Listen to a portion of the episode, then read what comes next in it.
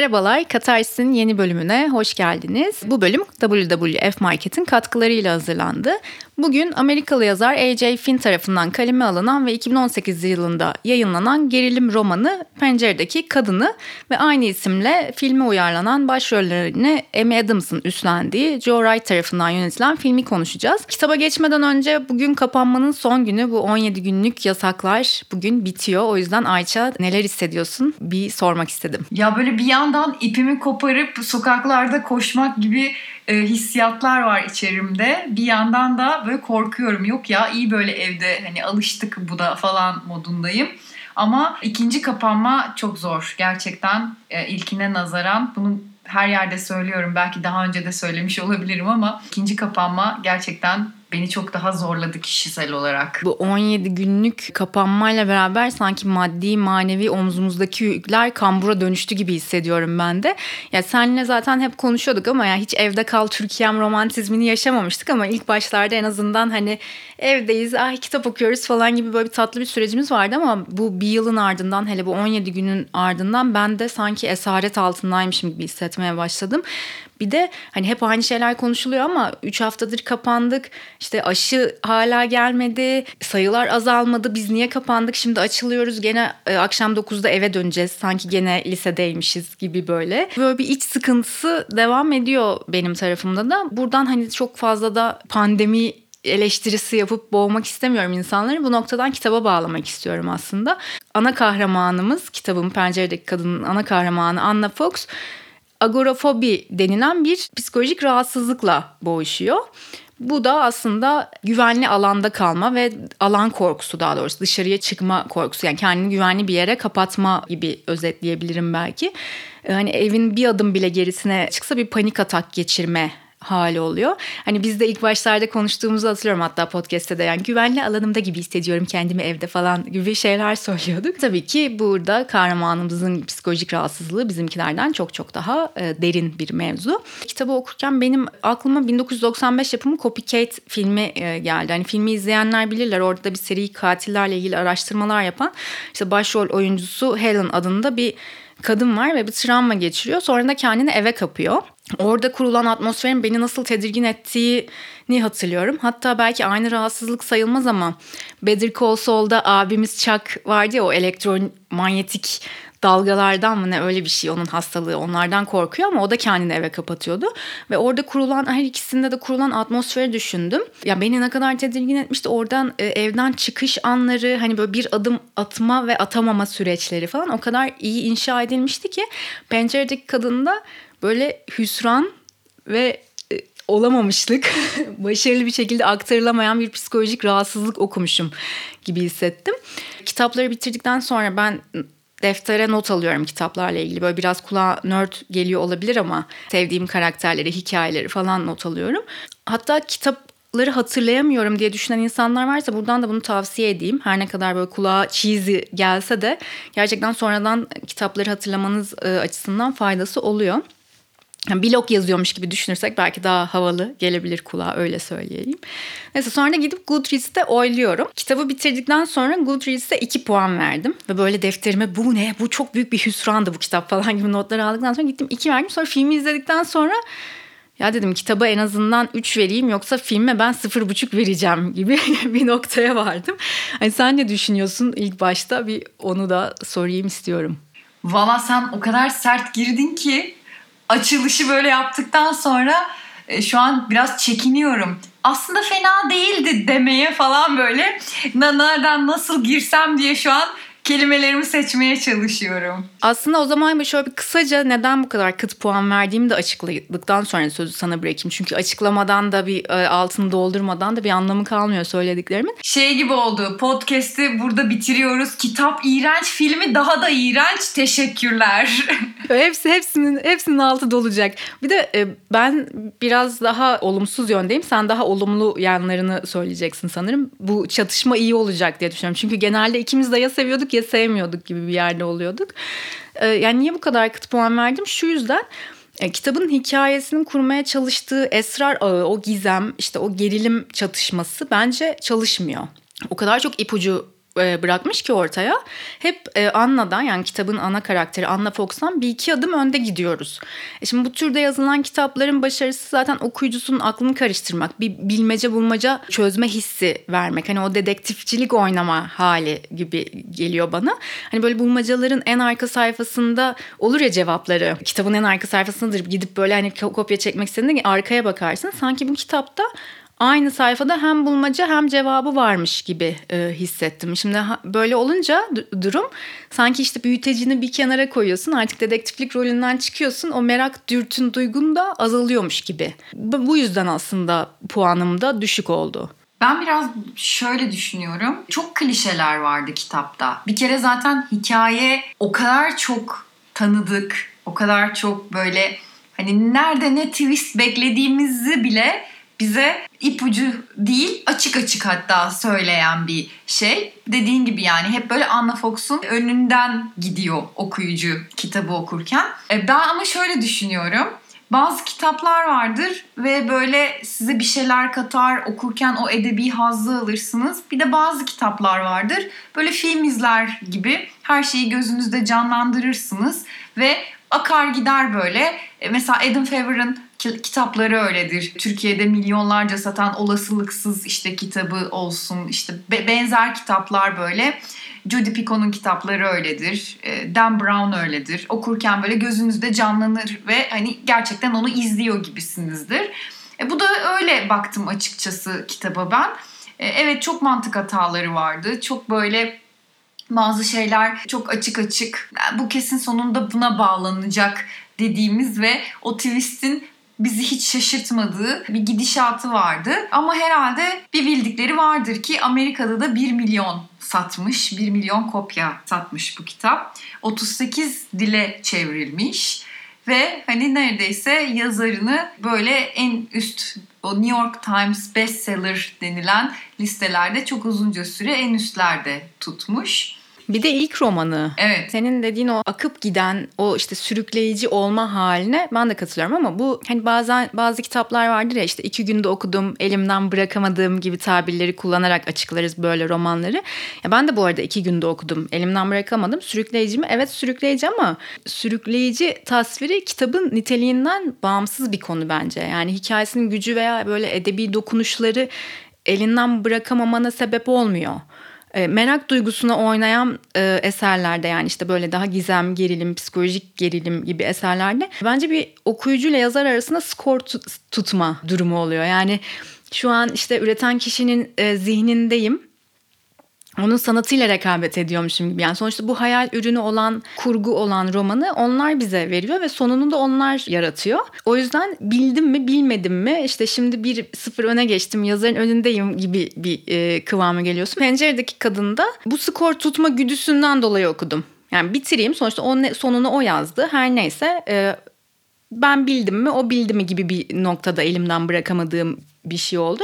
Hatta bazı yazarlar var. Mesela Murakami de bunlardan biri. Hani istatistik veremem ama hani ne bileyim şu an birazcık ortalama bir şey söyleyeceğim. İşte beş kitabından ikisinde ucunu açık bırakır mesela e, sonunu yazmaz. Hatta Stephen King'in Colorado Kid diye bir kitabı var. Stephen King de yapıyor bu arada. Bazen ucunu açık bırakıyor kitaplarının. Mesela Colorado Kid'de de bir gizem yaratmıştı ve e, sonunu açık bırakmıştı. Hatta bir son söz yazmış bu yüzden de. İşte bazı okuyucularım kendini aldatılmış hissedecek ve öfkelenecekler biliyorum.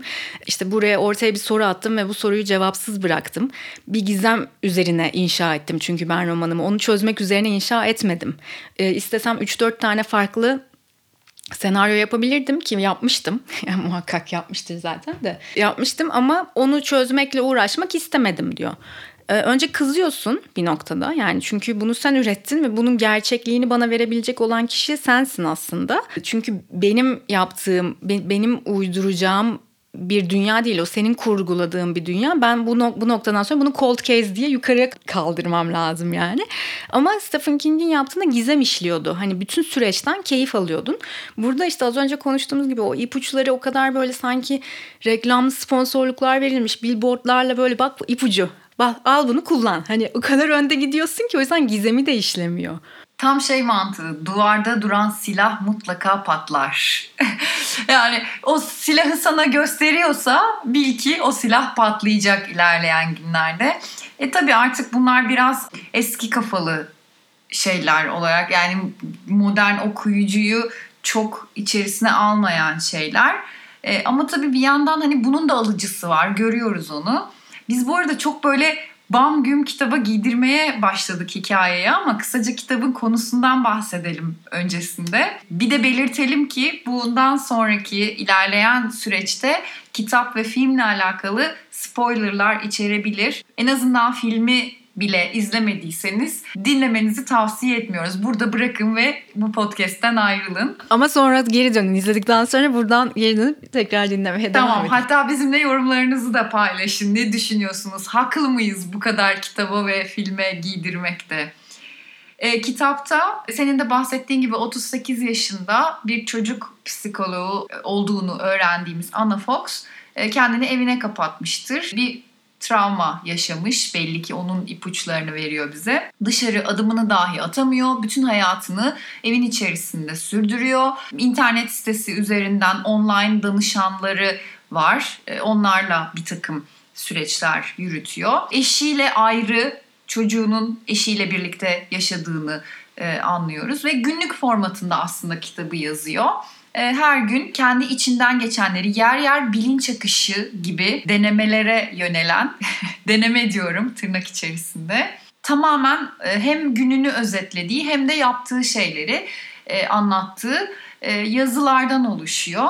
Çok fazla film izleyen bir kadın ve özellikle de eski klasiklere, korku gerilim türüne, Hitchcock'a hayran bir kadın. Bunlar bu noktada aslında güzel bir yerden başlıyor kitap ve hani aa keyifli bir şey bakalım nereye varacak diye o merak tohumlarını atıyor e, okuyucuya ama senin de dediğin gibi aslında sonrasında e, maalesef o merak duygusu, sürükleyicilik, okuyucuyu yani böyle alıp götürme hali sürdürülemiyor kitap içerisinde. Çok tahmin edilebilir twistler karşımıza çıkıyor ve yani twistlerden de önce genelde mesela şöyle şeyler olur. Okurken fark etmezsiniz. Filmin sonunda ya da kitabın sonunda olayları size çözümler yazar ya da hikayeyi üreten yönetmen ve siz geriye dönüp başa alırsınız. Aa evet aslında bak bana burada bu ipucunu vermiş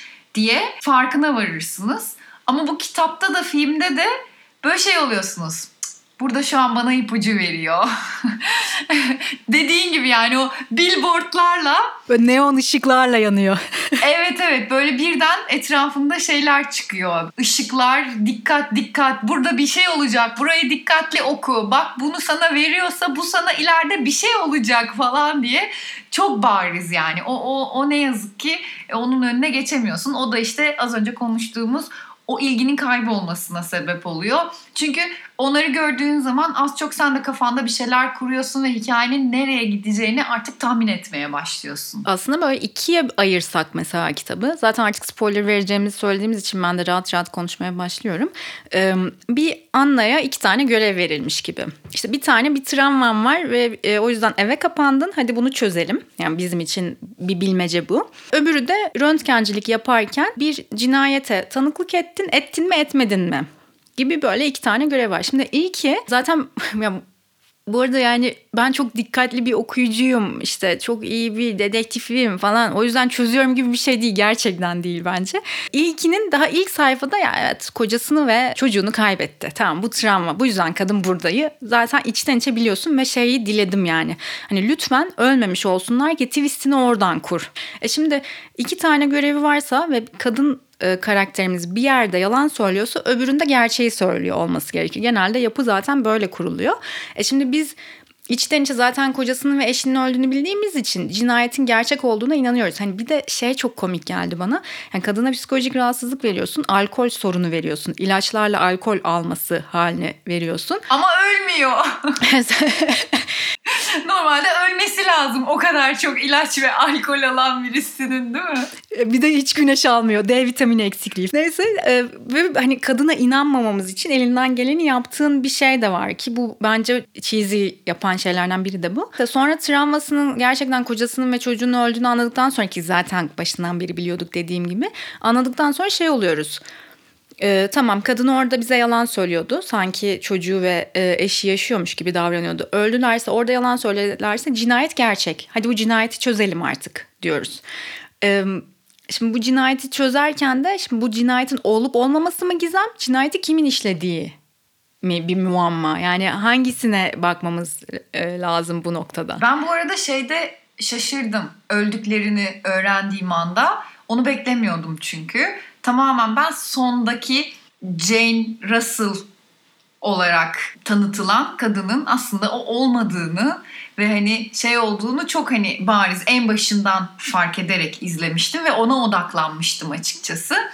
Onların öldükleri e, senaryo beni biraz şaşırttı açıkçası. Şimdi orada yazarın hakkını yemeyelim. Ya evet ama evine kapanmış kocası çocuğu yanında değil. Arada bir telefonlaşıyorlar ve çok yapay bir te- telefon mu işte o da zaten sesini duyuyor. Onu en azından filmden daha iyi bu arada. Orası yüzde yüz yani kitaptaki o senaryoyu kurum e, bölümü. E, ama şey mesela en azından şeyde anlıyorsun değil mi? New England'da acayip karlı ve fırtınalı bir günde e, otele gidecekler, tatil yapmaya gidecekler ve tatile giderken yolda uçurum muhabbeti oluyor. Ay uçurum çok korkunç falan. Ve otelden dönüşte en azından o uçurumdan düşeceklerini biliyorsun yani. o, o, o kısma ben dikkat etmemiştim bak. Demek ki o kadar dikkatli okumamışım. Gerçekten hiç çünkü öyle bir şey beklemiyordum. Yani ben de mesela filmi izlemeden kitabı okudum. Sonrasında filmi izledim. O yüzden kitabı okurken böyle aa ölmüşler, ölülermiş aslında falan diye böyle bir The Others ya da böyle bir altıncı his şeyi yaşadım yani.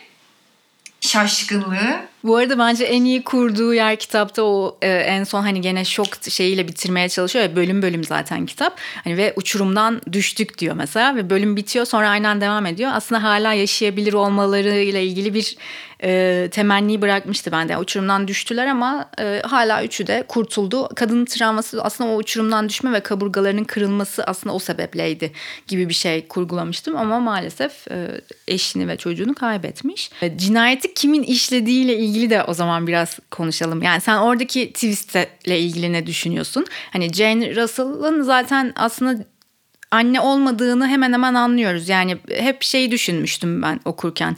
E, Jane diye eve başka biri geldi ve büyük ihtimalle David'in beraber vakit geçirdiği kadınlardan biriyle tanıştı. Hani o aileden bağımsız bir kadındı diye düşünmüştüm.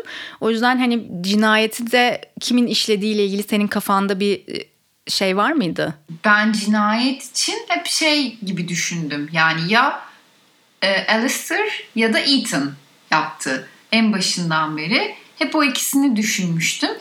Jane'in Jane olmadığı o kadar belli ki e, işte dediğin gibi yani o uçurum muhabbetinin geçişini ben fark etmemiştim ama ilk Jane'le karşılaştığında gözünü açıp aa sen Jane Russell'sın diyor yani.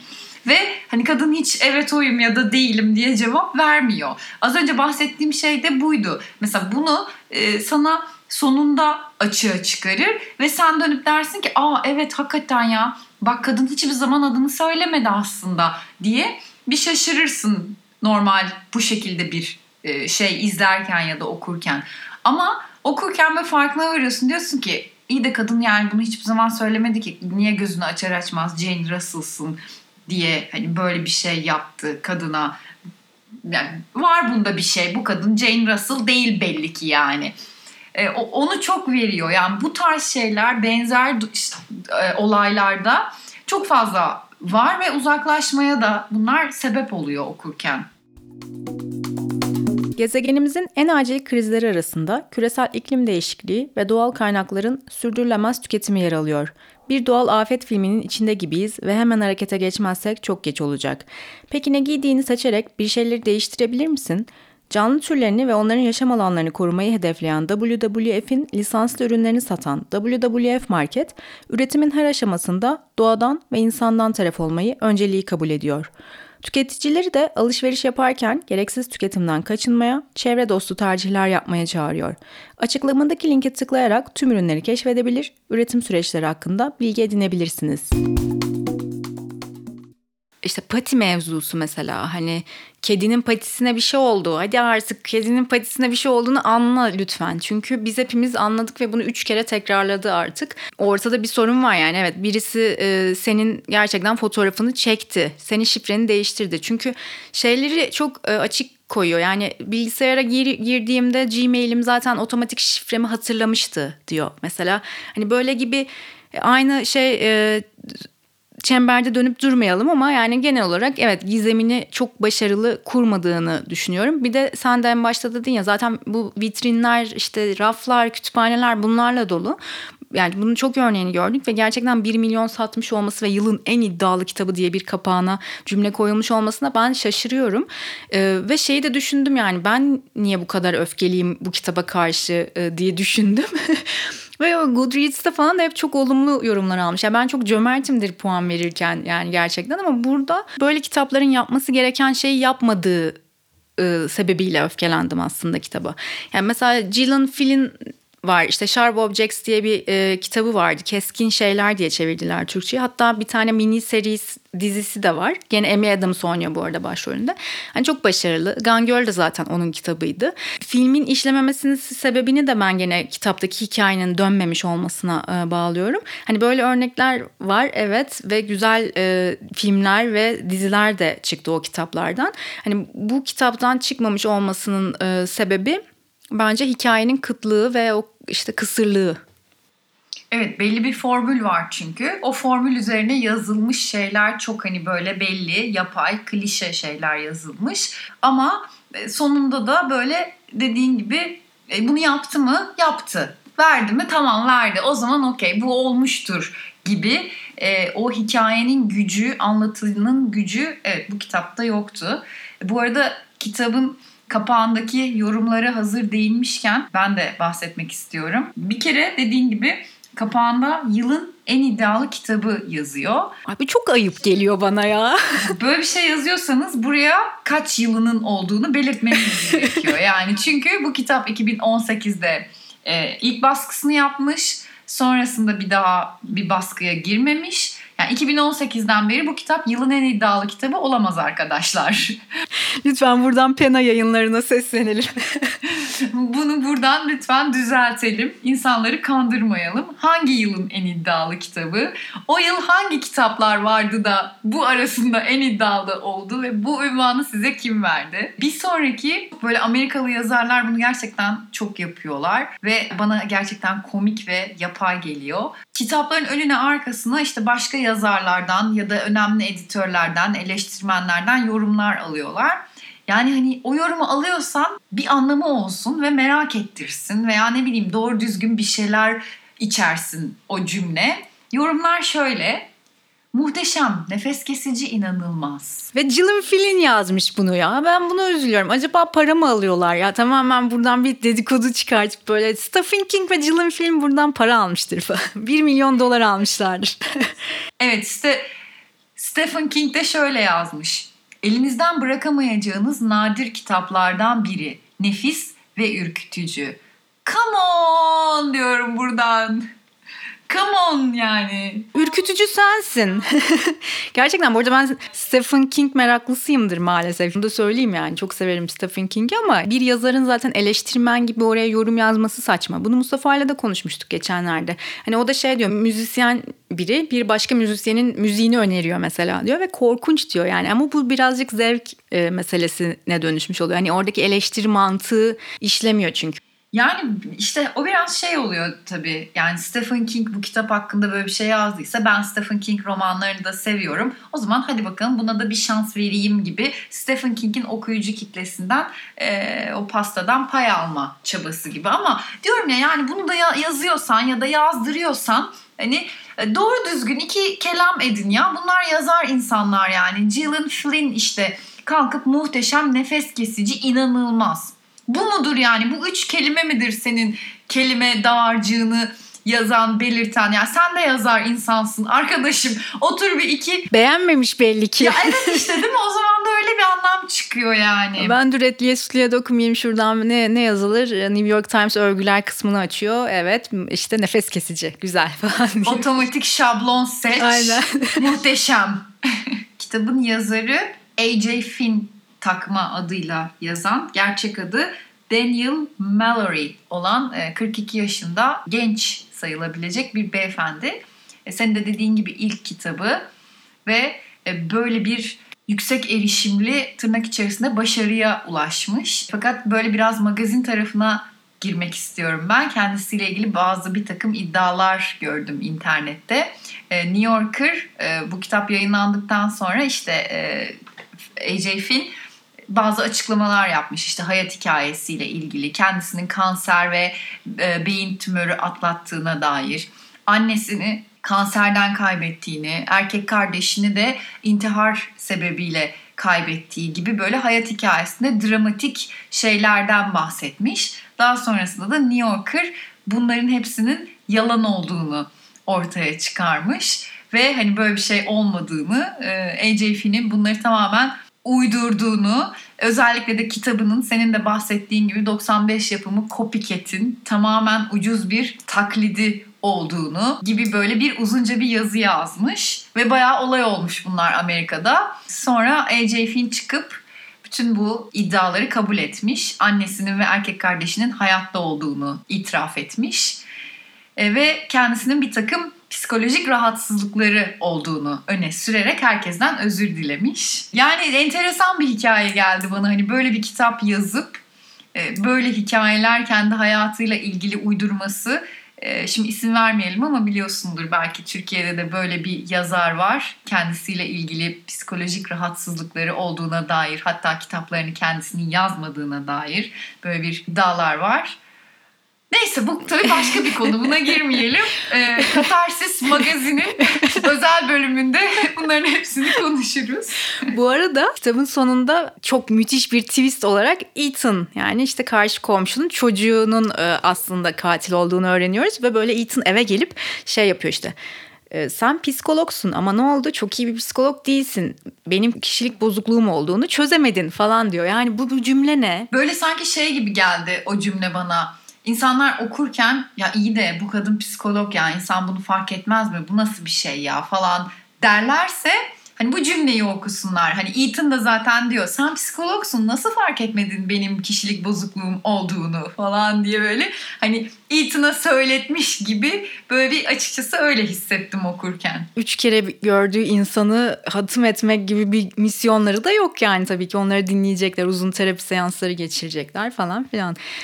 E, filme gelelim mi peki? Joe Wright'ımızın yönettiği Böyle muhteşem bir oyuncu kadrosuyla e, şakasız bu arada gerçekten çok iyi bir oyuncu kadrosu evet, Joe var. Joe Wright'ı biz kefarette konuşmuştuk ve övmelere doyamamıştık. Burada da ben en başta da aslında seninle kayıt öncesinde konuştuğumuz gibi Joe Wright'ı birazcık daha kenara koyup hatta Amy Adams'ı da kenara koyacağım çünkü oyunculuk performansını beğendim. Filmin işlememesinin sebebinin kitabın hikayesi olduğunu tekrarlayacağım. Ben böyle acımasız eleştiriler yapmam aslında. Yani kendimde öyle bir yetki de görmüyorum ama uzun zamandır bu kadar sıkıldığım ve böyle 4-5 kere durdurduğum bir film olmamıştı. Hani belki hemen kitabı bitirdikten sonra filmi izlememle de alakalı olabilir. Zaten her, her şey tahmin edilebilir kıldığı için hani benim okuma deneyimim. Ama hani filmde bazı detayları sevdim. İşte mesela Amy Adams'ı yani Anna Fox karakterini iki kareye aynı kareye koyması gibi. Ama onun dışında gene de akmayan bir senaryo vardı. Bir de senaryoyu bence. değiştirmişler. Filmin e, yani kitabın sonuyla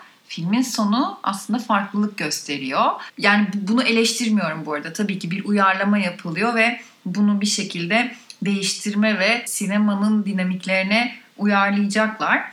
Ama zaten kitapta o hikayeyi destekleyebilecek belli başlı 2-3 temel şey vardı.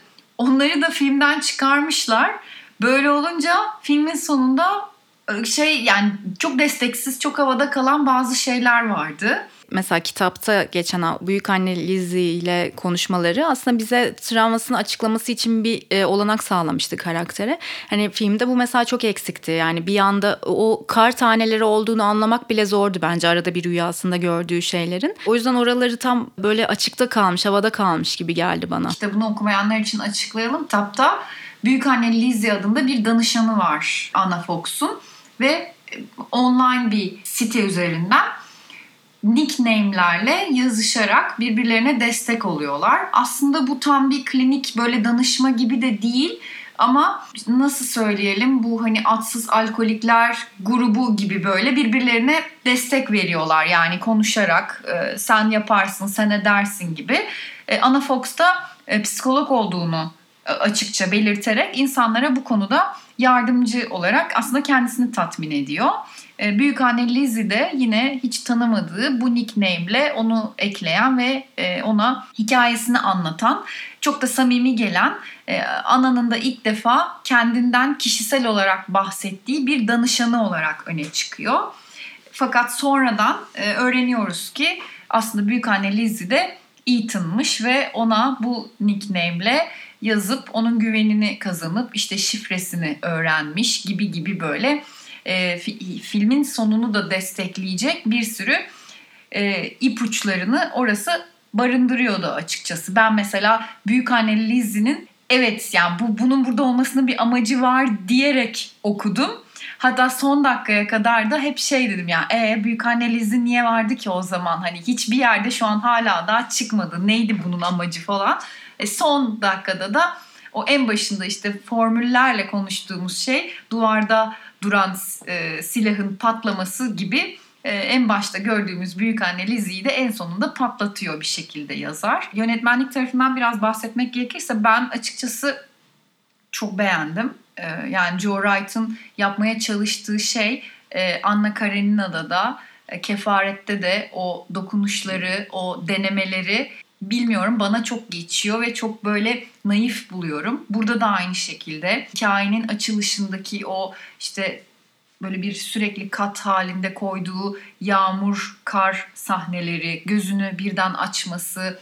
Hatta izlerken böyle e, yanımdaki e, birkaç kişiyle birlikte izledik. Şey diye birisi yorum yaptı ya bir deneme bir şey yapmışsın ama Joe Wright'cığım bakalım hani bu ne kadar tutacak. Ben de kitabını okuduğum için dedim ki onun bir anlamı var yalnız. Sonunda öğreneceksiniz falan diye böyle hemen bir ukalalık yaptım. Özellikle şey sahnesi de beni mesela çok etkiledi. Yani gerçekten o sahne tam bir Joe Wright sahnesiydi. Arabanın evin içerisinde karşısına çıkması, o ışıkların birden kapanıp böyle bir tiyatro sahnesinde gibi spot ışığın Anna Fox'a dönmesi ve kameranın hareketi böyle Anna Karenina'da da çok benzer şeyler yapmıştı. Mesela ben o dokunuşları çok sevdim. Kitabın hikayesinin ve yazarın yapmaya çalıştığı o Alfred Hitchcock göndermeleri tamamen böyle bir açılış sekansı filmin baya bir rare window izler gibiydik yani. O kamera açıları karşı dairelerin içerisinde camlardan görünen insanlar Anna Fox'un oturup kamerayla onları izlemesi. Baya böyle bir işte e, Alfred Hitchcock'un arka penceresinin e, sahnesinden kesitler gibiydi. Onları mesela çok beğendim. Sinematografisi işliyor aslına bakarsan. Hikaye biraz daha sağlam olsa büyük ihtimalle iyi bir şey de çıkacakmış gibi ama film mi kitap mı sorusunu zaten aslında biraz gene podcast'in içinde cevapladık.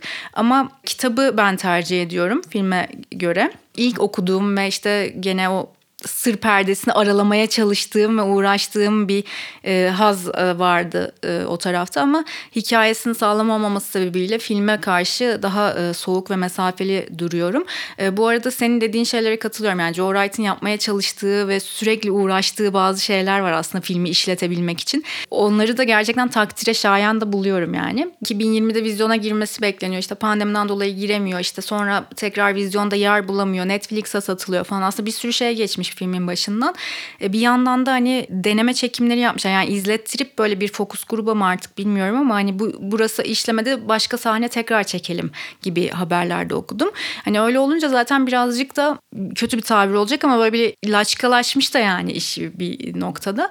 Hani o yüzden e, Joe Wright'ın yapmaya çalıştığı her şeye saygı duyuyorum dediğim gibi ama e, işlemediğini ve sıkıcı olduğunu söyleyebilirim. Film bu arada tam bir böyle sinema filmi gibi çekilmemiş mi? Yani perde filmi.